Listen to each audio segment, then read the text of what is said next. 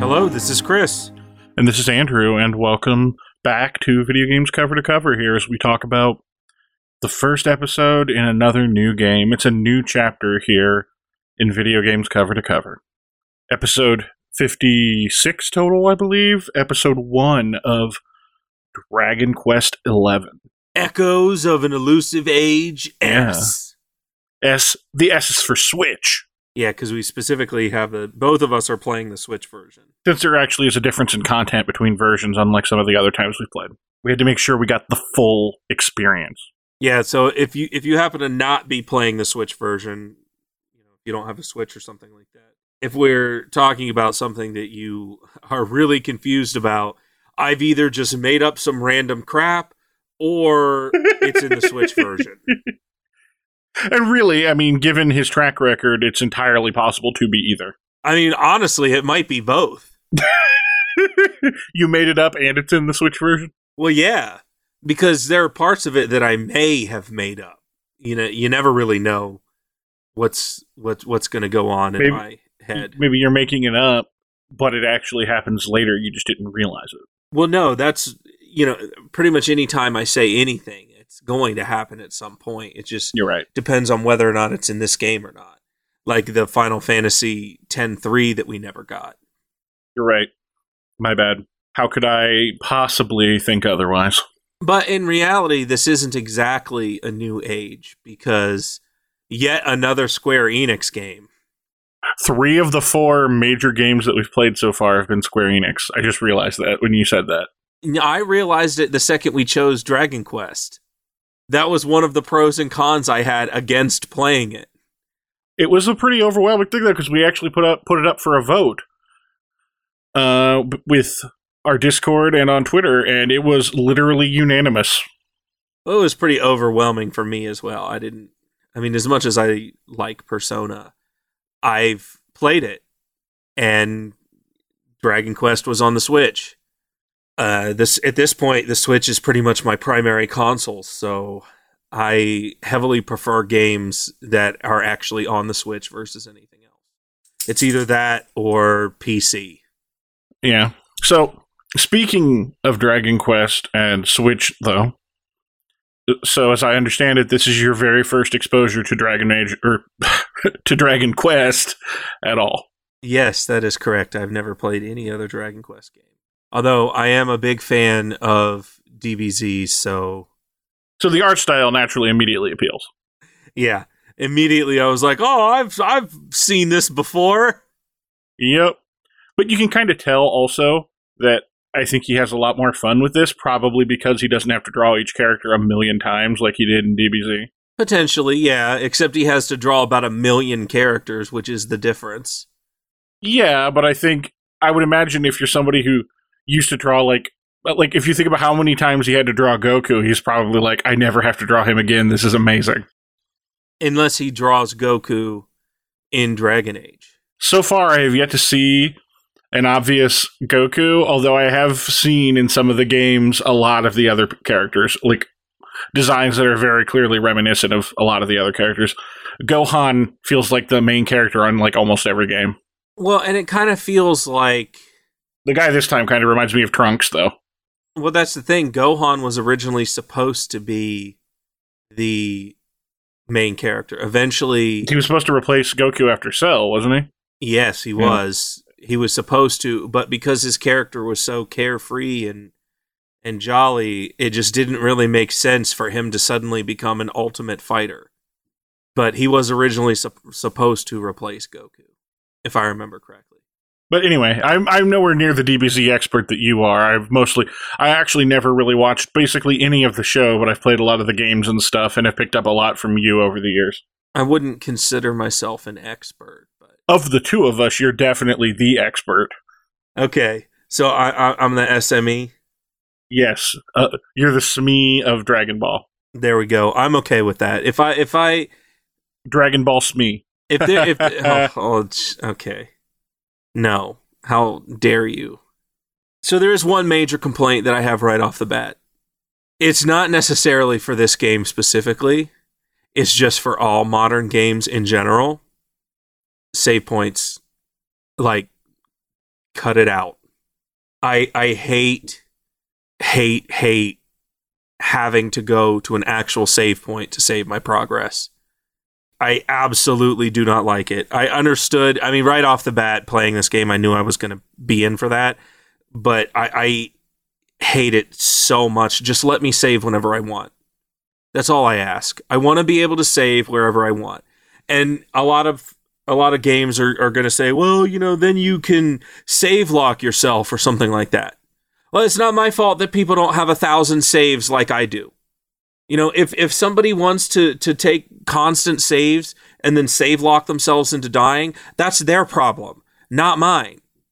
I take a thousand saves for a reason because I'm a careful person. If you just want to fly by the seat of your pants and do whatever you want, that's your business. You can do that at your own save file. But I, oh, I just, I, I don't like, I really don't like save points because the Switch specifically is meant to be on the go.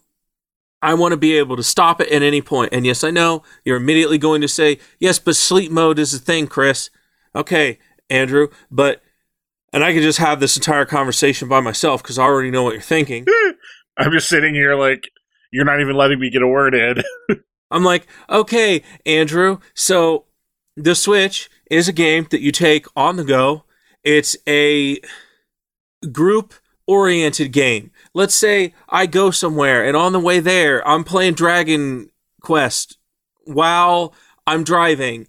And then I get to somebody's house and they want to play Mario Kart. Well, I've got my Switch. Oh, sorry, guys. I guess I got to spend 10 minutes trying to find a save. And yes, I understand that the saves realistically are strewn about enough that it's not really a problem. And I will say right off the bat, I haven't had too many problems with it. I will say there have been times where I've just wanted to stop playing Dragon Quest and immediately start playing something else. And when I have to spend 10 minutes looking around for a save file, or worse, you know, like in Final Fantasy where I had to go through 18,000 bits of dialogue, not Final Fantasy Remake, I'm talking about Final Fantasy X 2. When I have to go through a ton of dialogue, especially with that old man, and you can't do anything and and that has really frustrated me because one of our friends is currently playing Final Fantasy X-2 and he's talking about some of the frustrations of the 100% and I was like you should have listened to our podcast man you would have known all of this stuff before going into it because we talked about it at length and how annoying it was but there are so many times where I'm like okay I just want to stop I like I just want to stop playing and I want to go play something else I want to play Diablo I want to play Mario Kart I want to play whatever and when you make it so I have to save at a specific point or a specific spot. It's just annoying. But I'm going to get off my soapbox on that because as a whole, I have really enjoyed the game. Save point issue aside, you said you mostly enjoyed it. So, like, again, since this is your first exposure to Dragon Quest, what are your thoughts at a very high level here at the beginning? Because, you know, I've played all every Dragon Quest that's ever existed, basically, that came out in America. So, Well, my thir- first thought is that I don't have any clue what's going on. Uh, I don't know if they're linear or they're different stories, but obviously, you know, right off the bat, I'm not familiar with the world. I'm not really familiar with any of the people. So I don't know if this is, you know, a continuation of another story It's or not. not. Okay.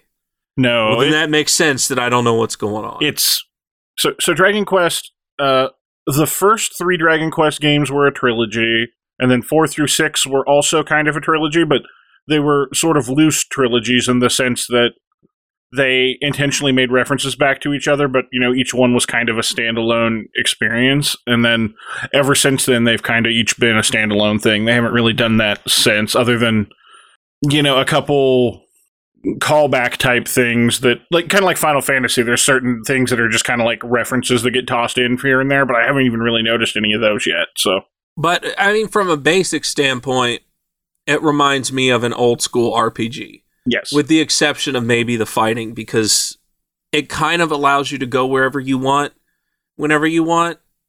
yeah, the combat's interesting. But but there is okay, so I guess complaint number 2 when you're going around and you're attacking monsters in the overworld, it, this is not a persona situation where you attack something and you like stun it for a moment and you all get a free attack.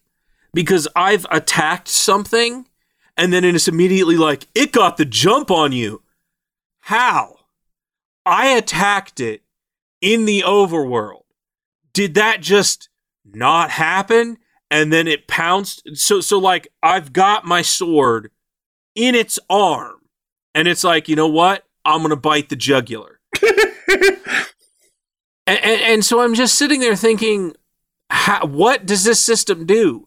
And it says like one, three, two. Like I haven't done a ton of damage so far, but I'm just, it just is so frustrating because I'm like, what does this actually do? Because from my perspective, it doesn't seem to do anything other than, hey, you attacked him in the overworld. Good for you. it that number it, you it does bonus damage. I, I can't think of a single situation where I've been in a fight and that one HP has actually meant anything. I have not, for the life of me, been able to figure out if that has actually mattered or not. I can say it definitely has just by virtue of I've seen times where I've counted the number of hits it takes to kill enemies with and without getting the jump on them, and it's definitely taken me less. But I don't disagree with what you're saying as far as it is weird when you do the thing that feels like it should be like a sneak attack and then they somehow get the drop on you. I don't disagree that that is strange. That's just frustrating because I, you know, I'm thinking of it from a persona perspective, and I'm like, if I just attack something, it's just immediately like, okay, adrenaline mode. I'm gonna reel back and like cut your face, or or, or shoot a fireball at your brain, and I'm just sitting there like, what? Why? I attacked you. That doesn't make any sense. So there's those are the two, I think those are the only two real frustrations I've actually had with the gameplay of the game. Other than that, I, I've really liked it. The pep system seems I don't quite understand it entirely, but it, it's it's cool enough that I haven't really had I haven't had any issues with it because there's there was a quest that I found at one point that was hey go do you know go do a, a team pep thing and that was pretty easy. I just ran around and blasted people until both people got pep. Th- there is one thing that that I noticed, and, and that's you can get strong enough in each area where the enemies all run away from you. So I spend a lot of time in each individual area, and and I'm probably leveled more than I should be. I mean, if Because- everything is running away from you, that would seem likely, yes. when I got the first party member, I was two levels higher than them. And I was like, cool, cool, cool, cool. And then in the very next fight, I leveled up. I was like, okay, I guess I got to level level you up now. So let's go back to these other areas so I can get a bunch more exp. Despite the fact that he's a lower level, he seems to be stronger than you. Really? yeah, or at least as far as like he had more H. My, the guy had like more HP and stuff than than my guy did, which I thought was really funny. I think I even complained about it on Twitter because I'm like, I thought I was supposed to be the the luminary or whatever, and this guy, this random thief, is beating me. I have not had those issues. Uh, this individual may have more HP than me, but I guess that would probably make sense based off of their class. He's a thief. they aren't usually a high HP class. Well, well okay. Uh, Andrew, I've been watching this Jewel Thief on YouTube, and he's like the biggest beefy dude I've ever seen in my life. So I'm a little honestly disappointed that you would judge thieves like that. I'm just saying, like when you've played, you know, D and D or basically anything else, the rogue type isn't usually like a tank. They're usually a little more on the DPS side. Well, we haven't really. Uh, at least I have not met a true tank yet. So No, I haven't either. but I guess let's let's let's. So so it is. I will say there are parts of it that th- those are the two biggest parts that I've been frustrated moving from Final Fantasy VII remake to to this. And I mean, yes, to a lesser degree, getting the jump on somebody is not really a, me- a mechanic in the remake, but it's definitely something that I was expecting based off of other overworld type games. It, that was just, I was just, I, I, I was confused at first because I thought that it did something other than just a couple points of HP damage. And once I figured out, oh, it essentially means nothing but HP, then I was like, okay, you know, whatever, I'll just move past it. It is really interesting. One of the things that I think actually makes doing Dragon Quest Next kind of an interesting choice is it's two, you know, like very divergent design philosophies, both coming out of Square, which I thought was interesting because, you know, Final Fantasy Remake is clearly like trying to be the super modern game.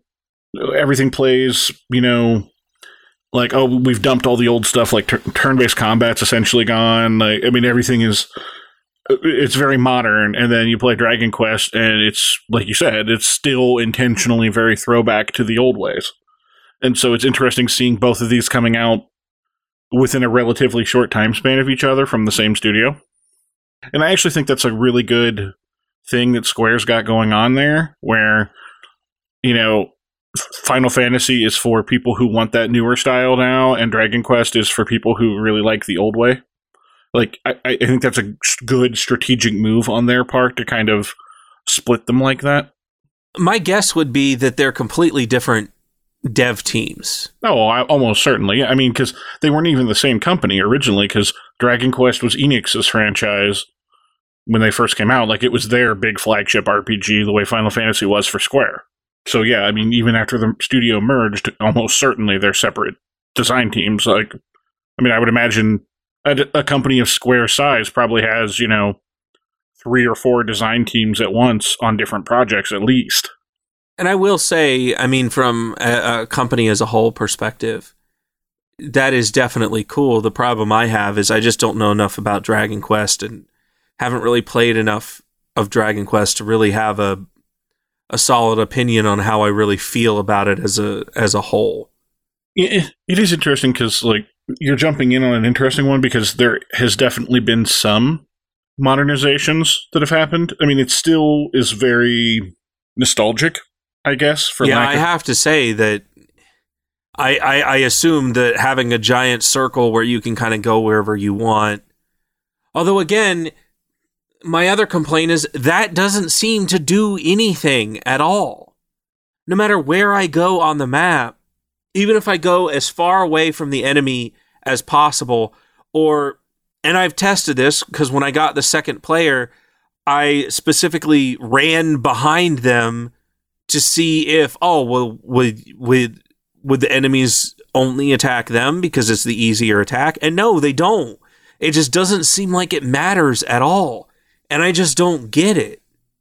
That, that's, it's cool but it seems more like a gimmick than anything else because it doesn't do anything.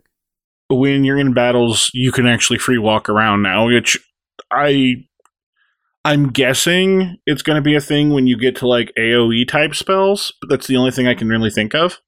Because like I have a spell that hits groups of enemies now from the skill tree and I, I like that's Well, that was the first thing I got. zap.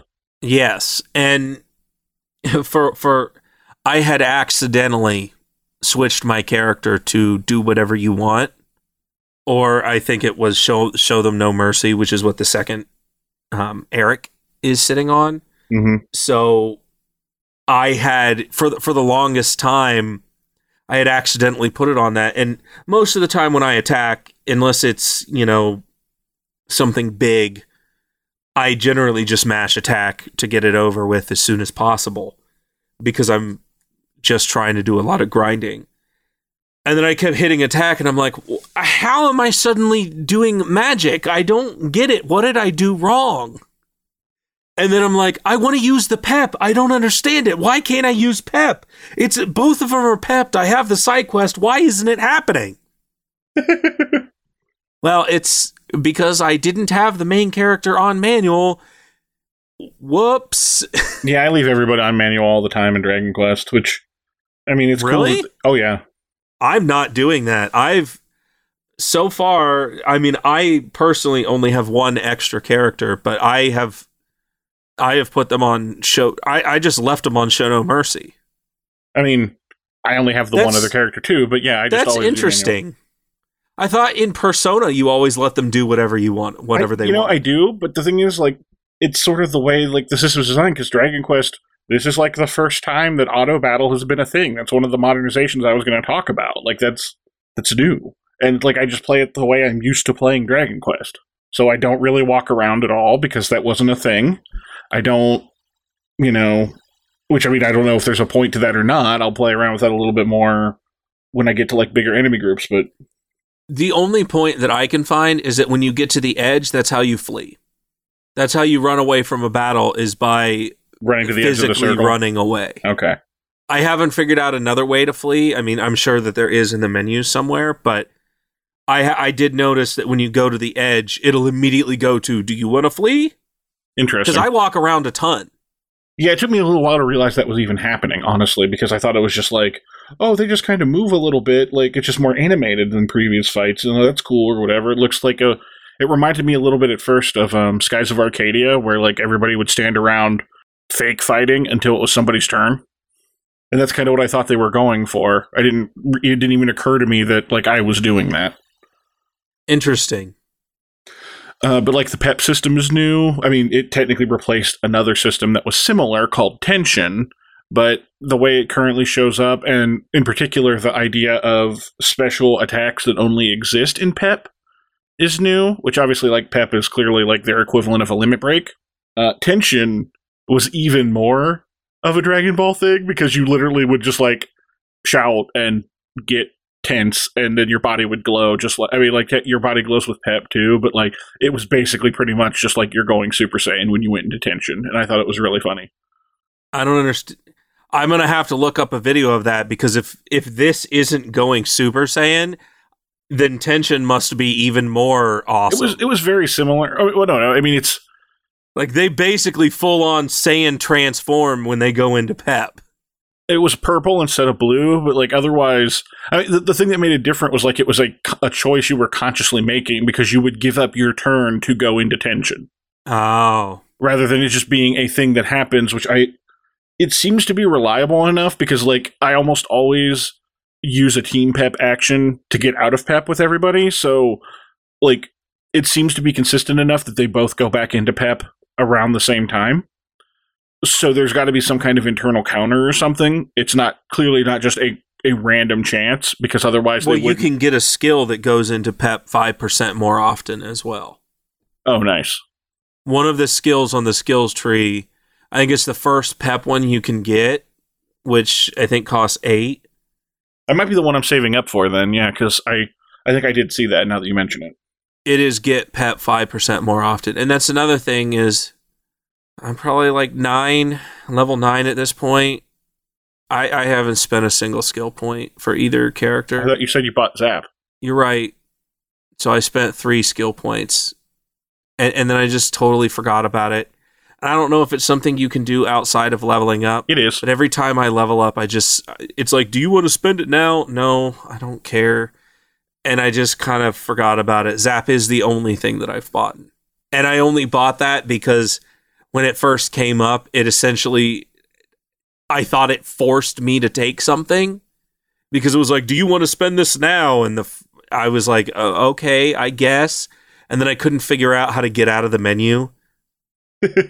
And so I was like, okay, I guess I just I have to choose something. Well, area of effect, yeah, that's what I want. Zap. But yeah, I totally forgot, A- and I should spend my skill points, but but I I probably won't. I mean, I just forget that it's there. the, the the skill tree being what it is is a little different. I mean, you know, some of these are things that are just basically uh, similar refinements to a previous previous systems because like in eight and nine because we never got ten because ten was an MMO and also never left Japan. So it's the only one I haven't played. But like in eight and nine, you would get skill points every time you leveled up, just like in eleven. But instead of it being almost like a little sphere grid thing where you you know clear something and then it unlocks the things adjacent to it and so on, you had a system of well, you just need to put points in these different categories, and then when you hit certain thresholds, it would unlock something. And it was just like you could have up to a hundred in any in any given skill, and each character had like four skills. And so I definitely like the change to like the actual like more skill tree that gives you a specific thing. Like I, I definitely think that's an improvement over the old way of doing it for sure. The one thing that I was initially annoyed about was why did the why were the first two for physical and magic three and then immediately there was one that was eight for pep and i was like i just leveled up for the first time got three skill points something is available to, to purchase that realistically i wouldn't be able to get until like level four at this point so that's one of the biggest reasons why I don't ever spend skill points because I'm like, well, what if there's something that I really want and I'm not going to be able to afford it? Now, I don't know if you can reset or not. At least, you know, I haven't really looked into it that much. But that's one of the things I, I, I don't know. Skill points for me, I've said this before and I'll say it every time they come up. I never spend them because what if there's something I want later? And I know that that might be a, a It's it, it, it, counterproductive, but it, it is funny because it's one of those things. It's like you sit on your items all game because what if you really need it and then you get to the end and you never actually used it? and, and that is the one thing does. that I did really like about Final Fantasy VII Remake is I had to heavily lean on my items way more than I have in any other game. In this one, because you get full health every single time you level up, I'm like, okay, cool. I'm essentially dead. Let me see if I can just kill these last two enemies so to see if I'll level up. Oh, sweet, I did. Well, I guess I can just keep rolling through this area and killing everything. Well, also in Dragon Quest, the consequence of actually dying is extremely minimal because you just lose like half the money you're carrying and wake up in town. Which I mean, losing half the money you're carrying sucks, but if you use the banking system that's in the game, which only lets you do in multiple of a thousand, but still, like, if you're vigorous about that, then you're only ever going to lose, like, you know, a couple hundred gold at most. Well, I, I do want to mention that we had specifically talked about this, that you couldn't even find the bank I, right I, off the bat. I didn't notice the bank at the first time, no. Um, which I was just like, oh, okay, I'm just not far enough in to have a bank because I don't have any money anyway, so whatever. but uh, the banks have been a thing for you know, again, a while. And I just thought it was funny because I'm like, dude, what do you mean? There was a bank immediately the first place you went. Like it's multiples of a thousand, so I couldn't even use it, but there was a bank right off the bat. Yeah. And I went back and looked after the fact. I'm like, oh yeah, it's right here. Duh. So again, tension and like Pep replaced tension, but the cool thing about Pep that, like I said, is I really like the combination of um, uh, the pep powers that you get that are like you know actual like ultimate attacks, but more interestingly, as I've learned new skills on the individual characters, they've learned new peps to take advantage of that, which I thought was really cool. Like I have one now where because once the thief got steal and my character or the main character got flame slash because which are both I believe off the skill tree all of a sudden now they have a thing where they combine both of those into one attack and they both do damage and also steal an item as part of this as part of all all in one move and I'm like this is awesome and it almost always kills it and I get loot. So I'm, okay. I'm really enjoying now I guess I'm going to have to start using my skill tree. Yeah. So like I've been really enjoying that that it seems like there's cool like combo stuff that you're going to get especially with with the pep system. So I and it was interesting to me because I did see when I was looking because when I was furiously trying to figure out how do you use, actually use PEP when I had messed up and accidentally put myself in in auto mode, I had did see that there was a ton of different PEP attacks, and I'm like, well, how? I was thinking to myself, how on earth I'm ever going to unlock those? Is it is it something where just you know having multiple people and having certain people in your party? So having it based off of skill tree is is kind of is really interesting as well. Although then that makes me want to spend skill points even less because what if there's a pep that I really want later that does something really cool? There, there's just ah, uh, I I mm, sk- skill skill systems like that always give me anxiety because I never know if I'm doing it right. See, the thing I always do is, at least with Dragon Quest specifically, because the, the skill way the skill trees are broken up is the same way they did it in the, the previous games in that sense. But like, I basically look at everybody, decide what weapon I'm going to want them to have out of their options because you can quickly like when you look on the skill tree, it tells you like the weapon categories that they can use because there are skills that require certain weapons. So I pick the weapon they want, and then I go with that tree and whatever their unique stuff is. Because like obviously the thief has thievery skills, the main character has that luminary tree, and things like that. So I'm like, okay, main character's getting sword, like single handed sword and shield, and luminary, and I'm just p- splitting my skill points between those. And the thief is doing knife and thievery, and like that's just how I've always done it. And then I'm like, you know what? If if I'm missing things, it's because it's a, it's in a different weapon category, and I'm just sticking with the weapon category that I know I enjoy anyway. So rather than stressing myself out about that, you know, by the end of the game, I'll definitely have everything in these two categories, and that'll be good enough. Yeah, see, I don't like good enough. I like optimal gameplay. And what you do is as far from optimal gameplay as you could possibly get. But at least I'm enjoying myself and actually making use of my resources instead of being anxious about what am I doing. Oh, yeah, maybe, Andrew, but you know, later on in the game when I'm pulling off fireball moves and one hit killing everybody, you're going to be like, uh, oh, that sounds awesome. Oh, I yeah, died on that I boss because I totally suck at everything. And I'm like, yeah, I know. Okay. I spent my skill points completely wrong. Okay. Maybe so. Now, one thing that might be worth looking at, I'm pretty sure the thief can use boomerangs, and usually boomerangs hit everything, so that might be worth looking into if you're into that sort of thing it, it, it's not necessarily about killing everything at once. It's mostly just about and and, and realistically, but that I'm sure is probably going to be. They'll tell you exactly which weapon category to focus on for everybody. Like I'm sure there's plenty of guides that will tell you that. Well, yeah, and that's probably exactly what I'm going to do.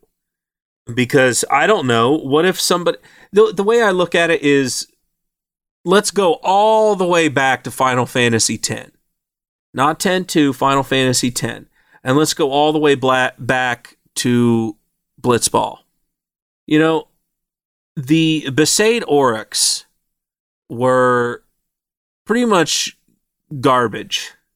But when you got them up to level 99, some of them were really, really like ultimate good at one or two specific things and it was almost never the thing that they originally were good at. Yeah, which is really funny because like one of the one of the people with like one of the highest catch stats is on a completely different position. But like, yeah, I remember because I remember us look talking about that when you had the FF10 strategy guide, and you would just look at the blitzball player stats all the time. And so immediately going, well, thief, he's got to use knife this whole game. How do I know that the thief later on doesn't get some great sword skill that basically turns him into an insane, you know, damage dealing monster? There's yeah, no way for me to know, know that. And and that's the kind of stuff that I need to know before I make a skill tree decision.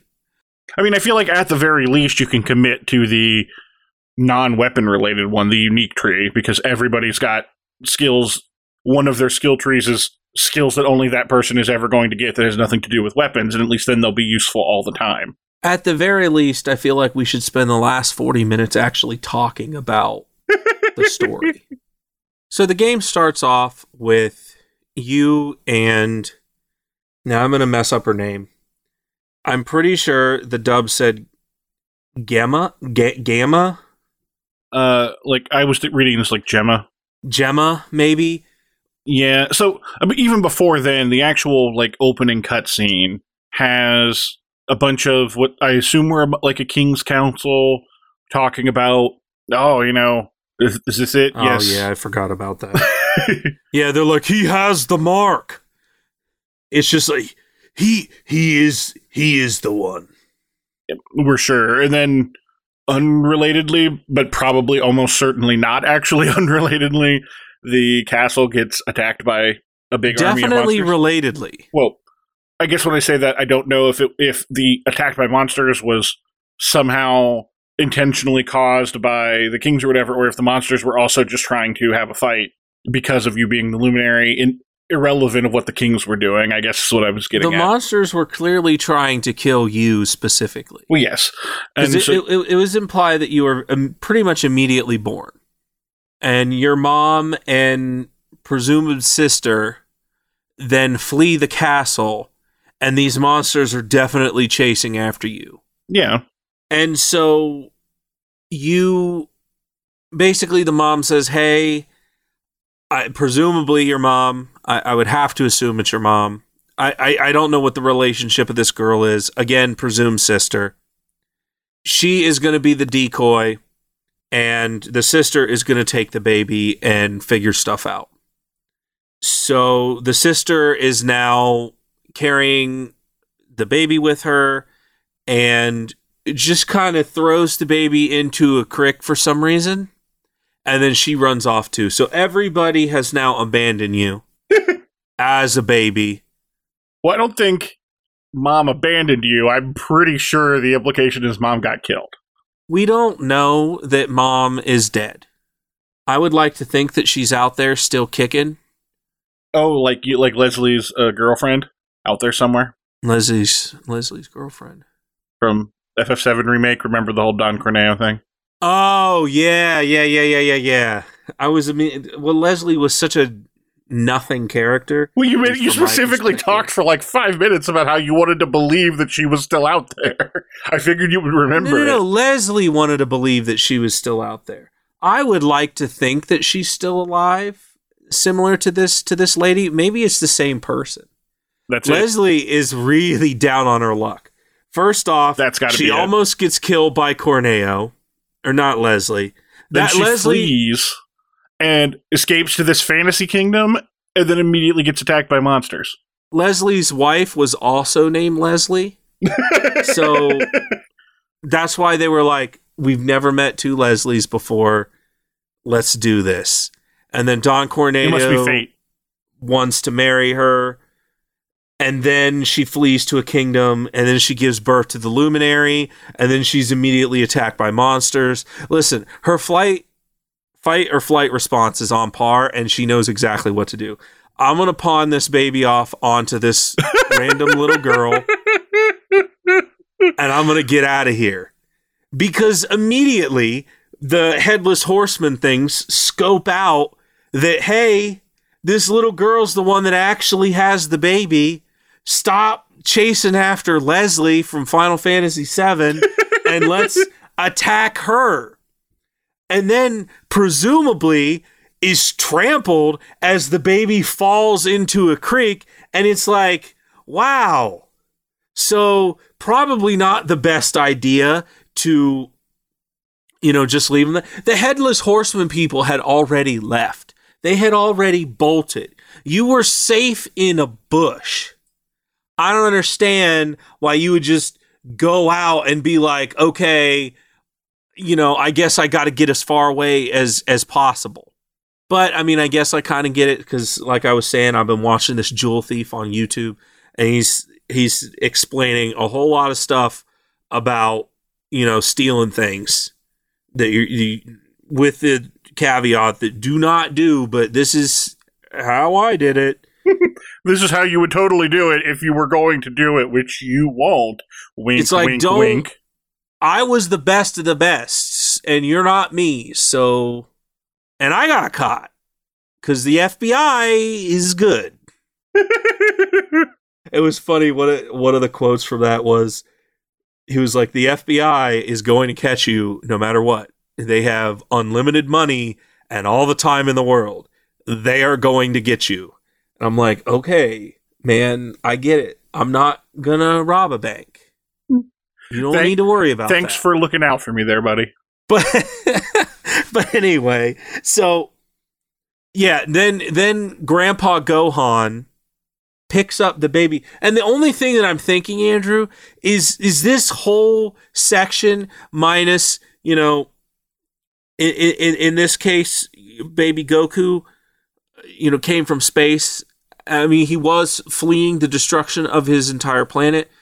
So I mean, there's sort of a correlation there, but this seems an awful lot like the beginning of Dragon Ball. See, I wouldn't know because I don't know crap about Dragon Ball because the only thing that all the games and stuff are on is Dragon Ball Z. I'm pretty sure they uh, uh, almost all the games, at least the ones that are specifically around Goku or Kakarot, specifically mentioned that his grandfather, because Gohan was actually the grandpa that I, I am aware of Grandpa Gohan as a thing, but like I don't know the whole like I, I don't really know any of that backstory other than just I have heard the name Grandpa Gohan. he found baby Goku who didn't remember anything and he took care of him, which is essentially exactly what happens here. Grandpa Gohan f- picks up the luminary and is like, "Oh, cool. Hey, what's this letter?" I'm just going to not worry about that at all and I'm going to take this baby. Meanwhile, the basket is clearly just flowing down the river. Did he pick up the letter? Who knows? He obviously did because then Grandpa Gohan dies and Grandma Grandma I think it's just mom. I'm pretty sure it's Grandpa's daughter or just someone else in the village. Well, he could get well no because that would have been your he he did call that that guy dad. Why I said grandma mom, I don't know. Maybe just cuz they were older and I just assumed grandparents. Grandpa mom. Cuz that guy did look pretty old. And he did die. So I have to assume. And it sounds like everybody loved him. Everybody loved this guy. He was like a village you need to elder type thing, yeah. that everyone loved this guy. Now he wasn't the elder because there was a mayor of this town, but he was the guy that everyone in town loved. Well, yeah, I mean, like it doesn't have to. Your, his title doesn't have to officially be elder, but he's. It felt like he was that sort of thing, just like the wise old guy that everybody just kind of, you know, thought really highly of and listened to. But it turns out you've now come of age. Yes. Fast forward to where we're actually starting to play the game now. And it turns out the first thing they have kids do when they turn age is to climb a mountain by themselves with a bunch of murder creatures everywhere. Now, To be fair, it seemed like no one was expecting the murder creatures. everyone knows that slimes are there. Everyone like they clearly knew that this was dangerous. Otherwise, they would not have given me a sword. And Gemma, who's with me, Gen Genma, just girl, Everything is very British. Like everybody has like pretty thick British accents, and that's why I'm assuming it's Gemma because I'm pretty sure that's how the British say that. well, and that was interesting to me. Is immediate, super thick British accents. I'm like, whoa, I wasn't expecting that, but I enjoy it. Dragon Quest has always leaned really heavily on like the really thick British accents. Really? Yeah. Ever since they've had voice acting, like the thief in eight had like a was like specifically like really cockney and stuff. Like it's not not even just British accents, it's like even particular British dialects and stuff. Like they they, they really lean into the into the British fantasy for whatever That's reason. cool. Well, I wouldn't say a fan- British fantasy. Well, I mean, like Everybody here wants to be. British. it's clearly a fantasy setting, but has a very, very, very heavy British influence. How about that? And I'm sitting there thinking, okay, so I, I, I'm climbing this mountain with, with, with I already forgot what you With said. Gemma and the dog, who was it was cool. The dog fought. That was nice. and she goes, oh, cool, so I'm going to have a bodyguard with me. Which again insinuates, hey, We're sending our kids up this mountain Didn't she by specifically themselves. say that like monsters weren't supposed to be there though? Maybe. I mean, the one giant bird creature wasn't supposed to be there, but there are monsters everywhere else in this universe, so I would have to assume that they're supposed to be up this I mountain mean- too. The implication that monsters weren't supposed to be there felt a little strange for that exact reason of why wouldn't there be monsters are everywhere? I do want to say though, because I know I made a comment about this when we were just talking about it before we had recorded, but I actually kind of feel a little bad when I fight the monsters in Dragon Quest because they're like all adorable. It's like, oh yeah, they're trying to kill me or whatever, but like they're really cute. And like I kind of feel bad hitting a slime in the face. Like way more than I do monsters in most RPGs. A slime, maybe. The leaf creature, maybe. But that platypus looking thing is not adorable. Those mini piccolos with their bow and arrows, not adorable. Mini Piccolo, I like that. They look like Cybermen, but without the wrinkly faces. Not good. so, you, so you're climbing up this mountain. It's going pretty well. You have to attack creatures. It's obviously this is the tutorial basically of here's how you fight, here's how you, you know, do the sword attack that's not an ambush but does damage. But immediately, she's like, "Oh, cool. Well, I'm gonna have a bodyguard." I'm like, "Great! It's an escort mission where you're basically gonna do nothing."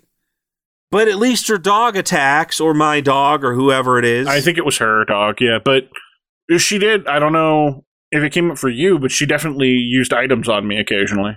I, that didn't really come up because I didn't really need. Um, yeah, I think I ran out of mana on the fight against the bird because I think I only had enough mana for like one spell, and then she used a healing item or a, a, the mana restore item on me. What what what are you what are you what are you talking about? Frizz, the fireball. Or sorry, the big the, the whatever the boss thing was at the top. I thought it was a bird for some reason. Am I am I wrong? Pretty sure you called it a bird two or three times. I I may have forgotten that we fought that thing. yeah, it's I mean you know a little mini boss at the top of the mountain to finish up the tutorial basically. We you zap it with your super lightning powers, which why has that never come up again? Oh, that it's your hand is glowing and you called lightning from the sky. I'm sure it will. Andrew, when we're being attacked by a gigantic dragon, you would think that would have just come up. But it doesn't. Why has this not been a thing again? I'm sure that it will, but I can think of at least one scenario, two scenarios, where it would have been incredibly beneficial. And it just doesn't happen. Well, it can't happen all the time. Then the, then it's like, well, what do you? What's even the point? You're never in any danger because you have magic hand power. It, but, it seems like that's what's going on anyway. If it just is like, oh, cool, well, it's going to save your life whenever you're about to die, because in this situation, that's when it happens. Actually, I wonder if that would be the in-universe explanation for, like, in this game, why there's no game over. Like, if you go back to town when you die, which I would assume you do, because it's uh, that's how Dragon Quest works. I haven't actually had that happen yet, but I wonder if that's what's going on. Is your your hand power saves you or whatever? That would be an interesting touch. That would be kind of cool. Except for the fact that I want to be able to call lightning from the sky But you have Zap. whenever I want. You can. I haven't used Zap. I don't know what you're talking about. I got the fire one. I Well, thought may- you I guess that's Zap. my bad for not calling down lightning whenever I want. I'm just saying, if Andrew, if I'm ever in a situation where I am about to die And you have glowing hand powers. and I'll- one of I'll my that hands starts glowing and lightning strikes from the sky, I am putting my entire life on hold until I figure out how to make that happen at will. this is the only thing that's important now is figuring out how to do that whenever I want. because superpowers. That would be my immediate reaction. It wouldn't be, okay, well, you gotta turns out you're this luminary guy. Because then after you get down from the mountain, they're like, oh, the, oh, the lightning storm. And yeah, we got attacked by a giant bird and his hand glue and attacked the bird. And then everything was happening. And then they're like, oh, well, you would have definitely died if he wasn't there. Yeah, it's almost as if you shouldn't have people do this on their own. Like, it, it's almost as if you shouldn't have kids roll up this mountain because when you get to the top of the mountain, the only point is to understand the vastness of the world. And this town is the only one that is apparently allowed to view at the top of this mountain. I guess they got like a guard at the bottom who's like, Well, it's just that you have to. It's just that you have to go through the town because, and it's like the only way in because, like, the way the map is laid out, that mountain, like, there's no other exit. Yeah, but you're telling me that travelers don't come up to this mountain and don't do anything with this mountain? I mean, I don't because know. the first thing I do is, oh, cool, you guys have this awesome mountain path. No, you don't own property here. You're not allowed to go up this mountain. the mountain is the property of the town. Yeah, exactly. You're not allowed to go. You can't do it. And so I'm like, oh man, yet another example for why you shouldn't send kids up to the top of this mountain alone. But after after they almost kill two children, then you finally get the story about how you're the luminary. And your mom is like, "Oh, well, I always thought he was full of crap. You know, I always just kind of hoped that he was just an idiot and didn't know what he was talking about." and that you weren't this luminary, and then you could just do whatever you want. And then Gemma's like, I'm never, I'm never gonna get that right. Uh, maybe it is Gemma. I was just taking a guess on Gemma. I don't really know. I don't know either, and I hope that she doesn't ever do anything with me because I really just don't want to have to talk to her for the rest of the game because I don't want to mess that up. now imagine your character constantly being like, Gemma, wait, no, crap, sorry, uh, Gemma, no, ah. It's like, what did you call yourself again? Why do you have two M's and two E's and a G? None of this makes any sense. How does English work? Shouldn't it just be Emma? And that's what I keep thinking. But so you get to you get back and your mom's like, "Oh yeah, you it turns out you're the luminary.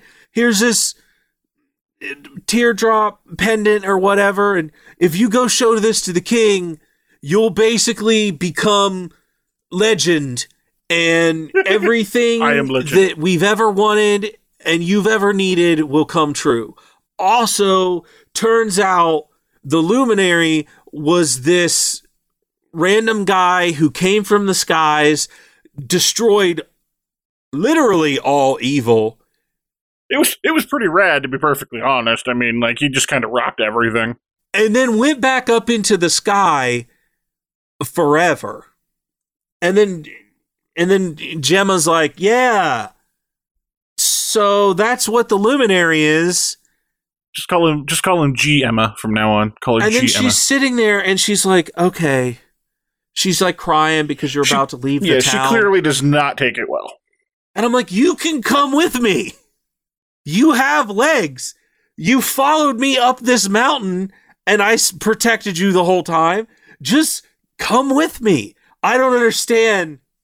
She's like, I I want to stay here forever and have ki- have your children. You can have my kids anywhere on the planet. It doesn't necessarily have to be here. I'm not sure if you're aware how kids work. I mean, but you can't really be going on an adventure while you have kids. Like that's just going to kind of put a crimp in everything. But here's the thing we have the technology, we can make as many people as we want. Uh, girl. G Emma.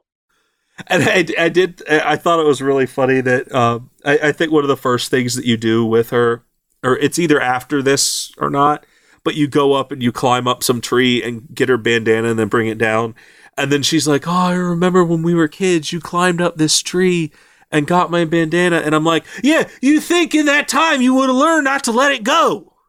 Yeah, here I am up this tree again, getting your bandana. Or, you know, how to climb a tree. Come on, G Emma, get your head in the game. You should be able to do this. But she definitely seemed to be the type that, you know, I don't want to leave. I was just kind of hoping that you'd always be here.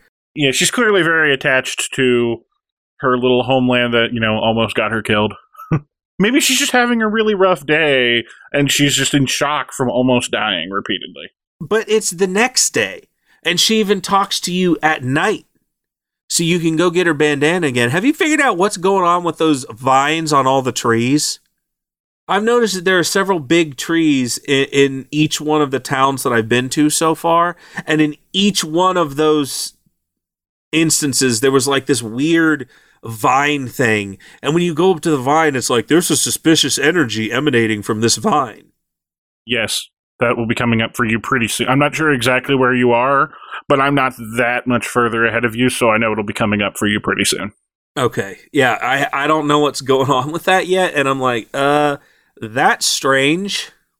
But you're you're essentially told go to the go to the king and he's he's going to get you everything you've ever wanted. Your life is going to be great. You're going to have to defeat this huge evil. But you know, other than that, it's going to be awesome. Yeah, just just forget about that last part. Everything else is going to be amazing. You're you're going to have a great time. It's going to be wonderful. You're going to, you know, put yourself in mortal danger repeatedly, but it'll be awesome. But don't worry, you're not going to have baggage come with you. So that's not going to be a problem. and you're going to have a horse. You're never going to have to remember her name again until you inevitably come back to Pallet Town and y- your journey is about to come to an end and you got to get back to town. And then they give you the fastest horse or something. I never use that horse. Me either, honestly. it's cool. I mean, like, there's a bunch of bells around, and you can basically use the bells, and the horse will come running. But yeah, no, I got off of it and haven't gotten back on yet. I don't know if you've gotten far enough for this yet, though. But again, you'll be coming up on it real soon if you haven't. But you can occasionally get like mount other monsters and ride around on like spider monsters to climb on walls and stuff because that winds up being a, a, a thing in the dungeon. That's like seems to be like one of the main puzzle mechanics in the dungeons. Yeah, no, that sounds cool.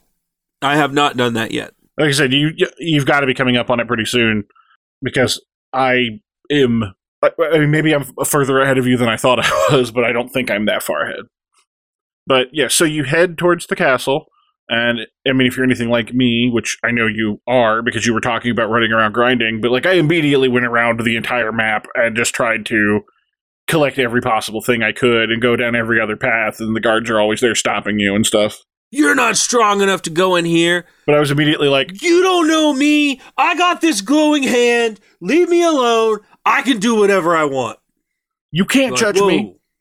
Whoa. You can do whatever you want to do then, kid. I mean, we got this crazy glowing hand nonsense. Like, I don't even know what to say about that, but good luck, I guess. I am the one. You will bow to me. I am on my way to the king. Like the palace is It's very much not this way. If you- Opposite direction. If you're trying to go to the king, you need to go, come, like, turn around and go back. I want to go this way. One of the things that is relative, that is new, that I really liked was these random campsites and stuff that they, they that's new. It used to just be, you know, like in most RPGs, you'd stay in an inn, but I actually really like the, uh, these little campsites scattered around because it definitely keeps things from getting too bad when you're out wandering the wilderness and you could stay out there basically forever because you can just go to the campsite.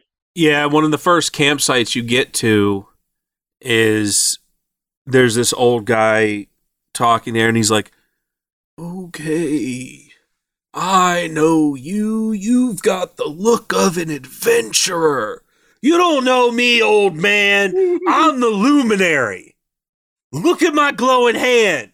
And then I um, lightning blast a, a bunny creature. And then he just goes, I gotta "Oh." sleep. He's like, "Do you want me to teach you how to do that?" I'm like, "I know how to sleep, old man." That's my that's my luminary. He just busts in everywhere. He kicks down doors and he's like, I gotta sleep. I'm the luminary. Look at my hand. I just pass out on the floor. So like, like he's had six too many drinks, even though you haven't drunk at all, but he's just like passing out like he's completely plastered. Here's what I don't get. So is this just one of those things where you know, main character syndrome where they never ever speak? I have not heard my character say one thing, but every single one of the people is like, "Oh, cool, yeah, so you're the luminary. Thanks for clearing that up." Bro, I didn't say anything. Yeah, I think it's you know the make yourself the avatar sort of thing where they they avoid that because I know a lot of uh, art, long RPGs in particular still like doing that. It, uh, I guess they just didn't want to spend on giving you a bunch of voice choices or just rolling with it. Yeah, no, he does seem to have that same sort of mute protagonist syndrome for sure. Well, so because of that, I have decided that I am just like the most boisterous main character. I'm, I'm choosing I'm, to believe that I'm a mime. That's I'm my... busting down walls, and I'm like, "Yo, I am the luminary. Look at my glowing hand!" And then lightning strikes behind me because that's the coolest way to to enter any building is to immediately set it on fire. like I said, I'm choosing to just believe that I literally mime everything, which reminds me of uh, the original Super Mario RPG. Did you ever play that? No.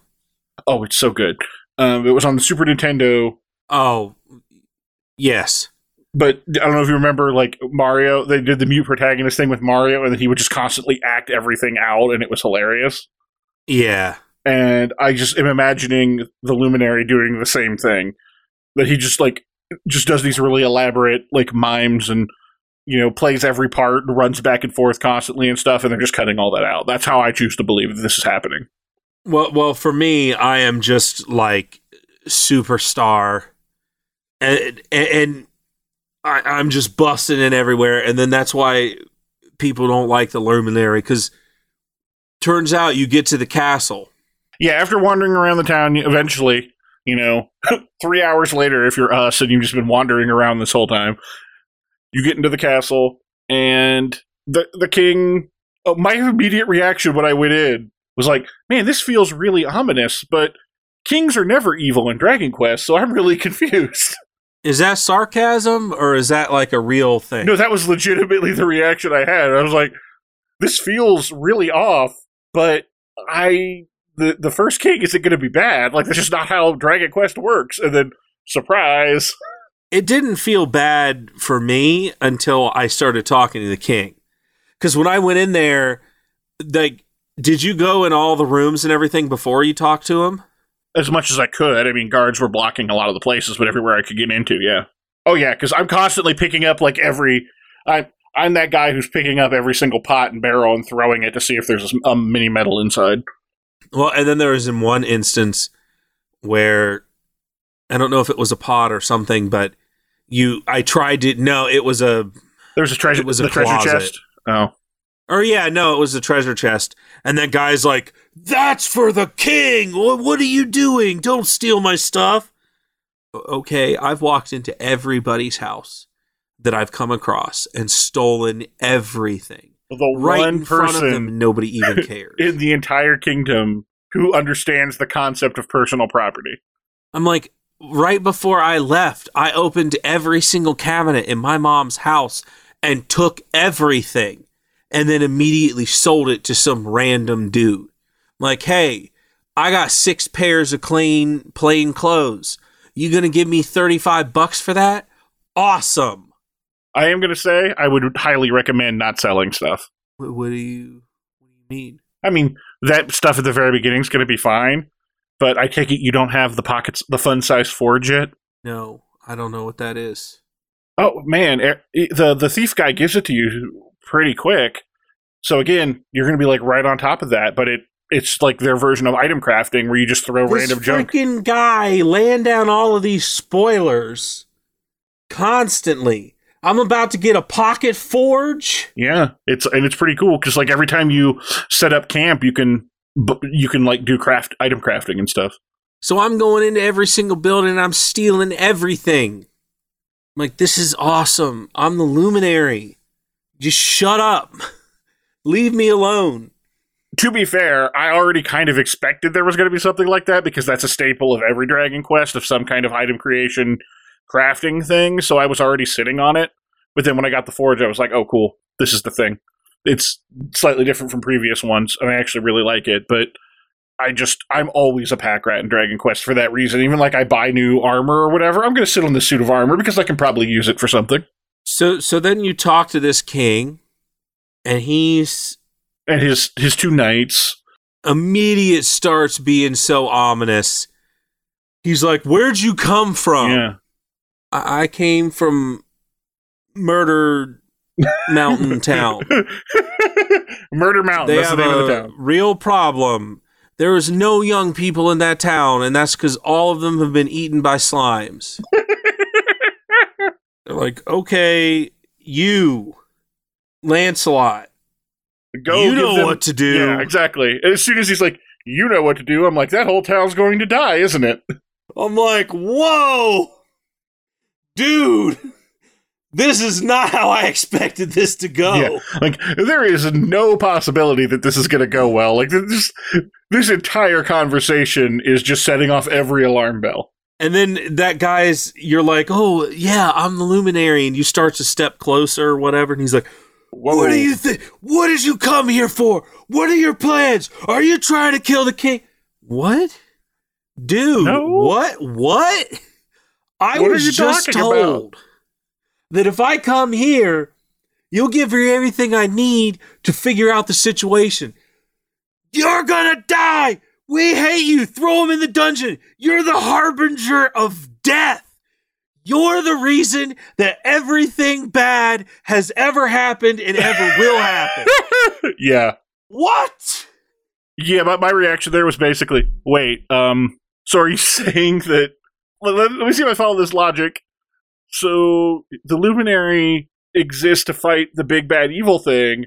So the fact that the luminary is here means the big bad evil thing is coming. So if we kill the luminary, he won't show up. I mean, is that what is that the process here? I'm like, you idiot. Don't you understand that that thing is already here? I was going to say Because because it seems to me that the situation is going to be that the big bad evil thing's still going to show up, but then you won't have anyone to fight it. because I feel like this is cause and effect. The cause is evil is starting to to take root everywhere. I'm guessing it has something to do with those trees, and the effect is the luminary's born again, so he can kill it. You have your cause and effect backwards, buddy. Like it is too late. I am already a necessity. Like York, I'm gonna kill you. Bro, I am 16 at the maximum 18. you are a king and you look like Dr. Gero. I immediately, as soon as I saw that guy and he looked like Dr. Gero, I'm like, he's evil. he's evil. Underneath that cap of his, it's he's an android. That's his brain. This guy's evil. See, like I didn't know he looks like Doctor Gero because again, I just don't know enough about. I like I know, again, I'm aware of the name Doctor Gero, but that didn't process to me. But that's really funny. You're gonna know. You're gonna know who every like the loyalties of literally every character as soon as they show up because you're gonna associate it to DBZ. Yeah, I'm gonna immediately know. And Erik shows up and he's like, "Hey, He's Vegeta. what are you talking about, Vegeta? What? No, he, is I not. know. I'm just throwing a name out there. He's not even close to Vegeta. Andrew, why don't you just sit the next couple plays out, man? I just threw a name out there. Like I, I meant like in terms of, of his look, but even then, I was just he, Vegeta was the and you know that that came to my head. Vegeta started out as a bad guy. I'm aware. Yes. so are you saying that I'm gonna be double crossed? We got a Yuffie situation here? I hope not. I but that like is Erik. What? I said, I hope not, because I kind of like Erik. I kind of like Erik too. The the the other one of the other frustrations that I've come across is immediately after Aban being thrown in the dungeon. That's when you meet Erik for the first time, In, yeah, in the dungeon, he's in another cell. and he unlocks your two cages, and just doesn't bother to give you the key, even though he clearly has them all. Bro, do you not see the treasure chests in the other three cells? Get over here and unlock that. And then you go talk to him, and he's like, Hey, are you ready to leave? no, man, do you see the treasure over there? Get the, there's items. I need them. I can only assume we'll be coming back through here because they wouldn't have treasure chests that you just can't get. The game isn't going to be that mean, right? You, you start to go up the stairs and he's like, hey, stupid, do you immediately want to get caught? I'm like, I immediately want in this treasure chest. and he's like, don't worry, I just knocked him out with my shiv. Okay, Erik, let's go. Thanks, buddy. So then you jump into this tunnel he's dug that apparently nobody saw him digging this whole time. Well, the first thing he says to you is, "Oh, you're the luminary." So she was correct. I'm like, who's she? Yeah, that's that seems She important. She told me that I'm gonna help you and that we're it's good. okay, Is- thanks, buddy. Is this a, a real person or is this somebody you're talking to right now? I mean, is this like the goddess that everybody refers to? Because I know there's some generic. One of the things that's always made me laugh so hard about Dragon Quest design is like, again, using that same clearly European styled fantasy world. Like the churches or everything are all very clearly modeled after like real world churches and stuff. The priests wear like Catholic style clothes, but then they worship a goddess. Like they pull back at the very last second. Or maybe they're just making it better. No, I just thought that was real. I'm not. I'm not making a, a dispute about the quality at all. I just find it really funny that they go like really hardcore on this and then change just this one thing at the very end. But that's what I'm saying is they're making an improvement. Okay, so you go through the tunnel and wind up in this underground cave. Oh no! First you go through the sewers, right? Yeah, yeah, the castle sewers, and then you get chased Yeah. by some guards, and then fall into the sewers and wind up in the underground cave. Well, no, you're. So you're already kind of in the sewers. You're underneath the castle. Right, right. Well, that's what I meant. Like you, I guess when I say you fall in the sewers, like you fall in the nasty sewer water. Yeah. Because yeah, you're already running around the sewers trying to escape, and there's this whole thing of like stealth, mandatory stealth section trying to get past the guards. What specifically happens is the guards corner you on a bridge, and then that bridge falls apart. Yeah, it snaps, and you everybody falls, and you wind up in this cave. But you're the only people that seem to survive this encounter because even though a bunch of guards fell with you, they are nowhere to be found. You're the only ones that are waking up in this cave. It's because see they got pulled down in a different direction because they had all that heavy armor on, and you guys floated because you know you're lighter. That's what it was. Clearly. It's like in Zelda, in the water temple, you had to wear like the different boots to get into different sections. It was like that, but their armor weighed them down. So you wake up in this cave and you go down, and hey, it's that dragon Chris was just talking about. Yeah, you you get a little bit farther ahead and boom, dragon. That was kind of a cool section, actually. Though, like I partially like you're it cuts to where you're like running towards the camera when the dragon comes through and it starts chasing you. But then, like all these other monsters are also running away and like diving into corners and stuff. And I just thought it was like a really neat, like quasi cinematic thing, even though you're still controlling it. But like s- seeing all the other monsters running scared and like trying to dive under rocks and stuff, I thought was a, real, a really cool touch. Except for the fact that, you know, you can hit A on those monsters and then get into an encounter with them and the dragon, which happened to me. Oh, And I started to attack said dragon. I definitely Realized- did not do that. This is not going to go well. And then fled and then had to do the entire section over again. Oh, and just hoped that I didn't run into a monster this time because I ran into a metal slime. yeah, there were some metal slimes, and metal slimes are such a big deal. W- why? Why? Metal slimes are the super EXP monsters. Like if you kill them, you get a ton of experience points. Oh, yeah. Well, in this case, there was a metal slime, and then there was a dragon, and it didn't. There, there, there was no stopping to kill this slime Oh yeah, no, for sure. because the dragon gave me an opportunity to escape, it was like the dragon just sits there thinking. I'm like, well, he's been chasing me up this entire thing, and now suddenly he's sitting there thinking. He, what, what he's thinking about is how well done does he want you to be when he eats you? And so I'm like, cool, flee. Cause I had I was attacking the metal slime at first because I was like, I'll at least kill this thing.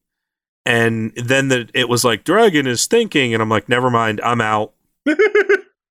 Yeah, no, metal slimes are awesome though if you do get them. Um, they're super hard to hit though, and like every hit basically only does one damage, but they only have like three HP.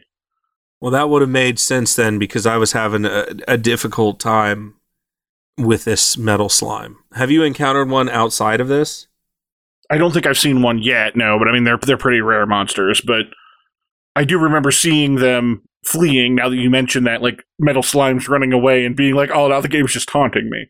Well, yeah, me not having any clue from that perspective Yeah. is But no, metal slimes are there's um metal slimes for EXP and then there's gold golems that are literally golems that are just made out of gold, which are the same thing for money. Like if you fight them then you get a ton of it. that's cool. and those are just like the the the, the monsters you always want to look out for whenever they pop up. And usually both of them are of the type that you know only stick around for a turn or two and then they'll run away, so you like have to completely focus on them in the beginning. I guess I'll have to I'll have to watch out for that then because I it was not something that I had really Yeah, no, yeah. Going forward, like uh, uh, you know, they're probably not going to be. You know, the slime is probably not what you're going to see on the map. It'll just be like a very small chance of showing up when you get into the fight. I would Ah. guess, but because this is the first Dragon Quest that's had monster encounters on the map like that. It- Before this, it was always just random encounters where you know, oh, like Pokemon, you take a step and oh, you're in a fight now. But there were definitely guides online for like Dragon Quest Eight that I played to death that had, um, you know, best places to hunt metal slimes. which is something that I'll definitely end up looking up later. Yeah. And there's more than one metal slime, too. Like, there's multiple tiers of metal slime that get progressively more ridiculous EXP. Just like there's multiple tiers of regular slimes that you'll start to meet further as we get further into the game, I assume, because that's how it always is. So, yeah, eventually you run away from this dragon and you emerge out onto a cliff, but the knights catch up to you in the same time. So I guess they did survive somehow. I just don't know how they got there. No, these are different knights. Oh. because when you get out of the the you get to a point where the dragon can't Can't fit anymore. Yeah, you like squeeze through a crack. He blows fire at you and then you kind of run really really really fast and then dive out of this thing to the sides and then the guards are like hey it's them Oh, that's right. Yeah. and then they chase you onto the cliff and it's the other like main general dude, the one who didn't, the one who was like, "You can't approach the king," and they try to get you, and then Erik grabs your hand, and you basically do a leap of faith off the side of this giant cliff. Well he specifically says i'm going to put my faith in you because that's what i've been told is that i trust you and everything will just work out and so then he's like let's let's because they quickly realize your only option Is, is to jump, off Yeah. the cliff. And so then you do that. And after all of this, where we've been, uh, if it was anything like me, been playing for like four hours at this point, you finally get the title screen. Yeah, that's when they do the title, and that's when they run through the video again. when you when you jump off the edge, that's the yeah, like you get the welcome to Dragon Quest. And on that note, now that we've started Dra- Dragon Quest proper, that's going to be where we're going to wrap it up for this episode. As always, uh, you can find us on Twitter or via email or via our Discord, and I'll make sure to include those links in the episode description. I hate the pronunciation of good girl.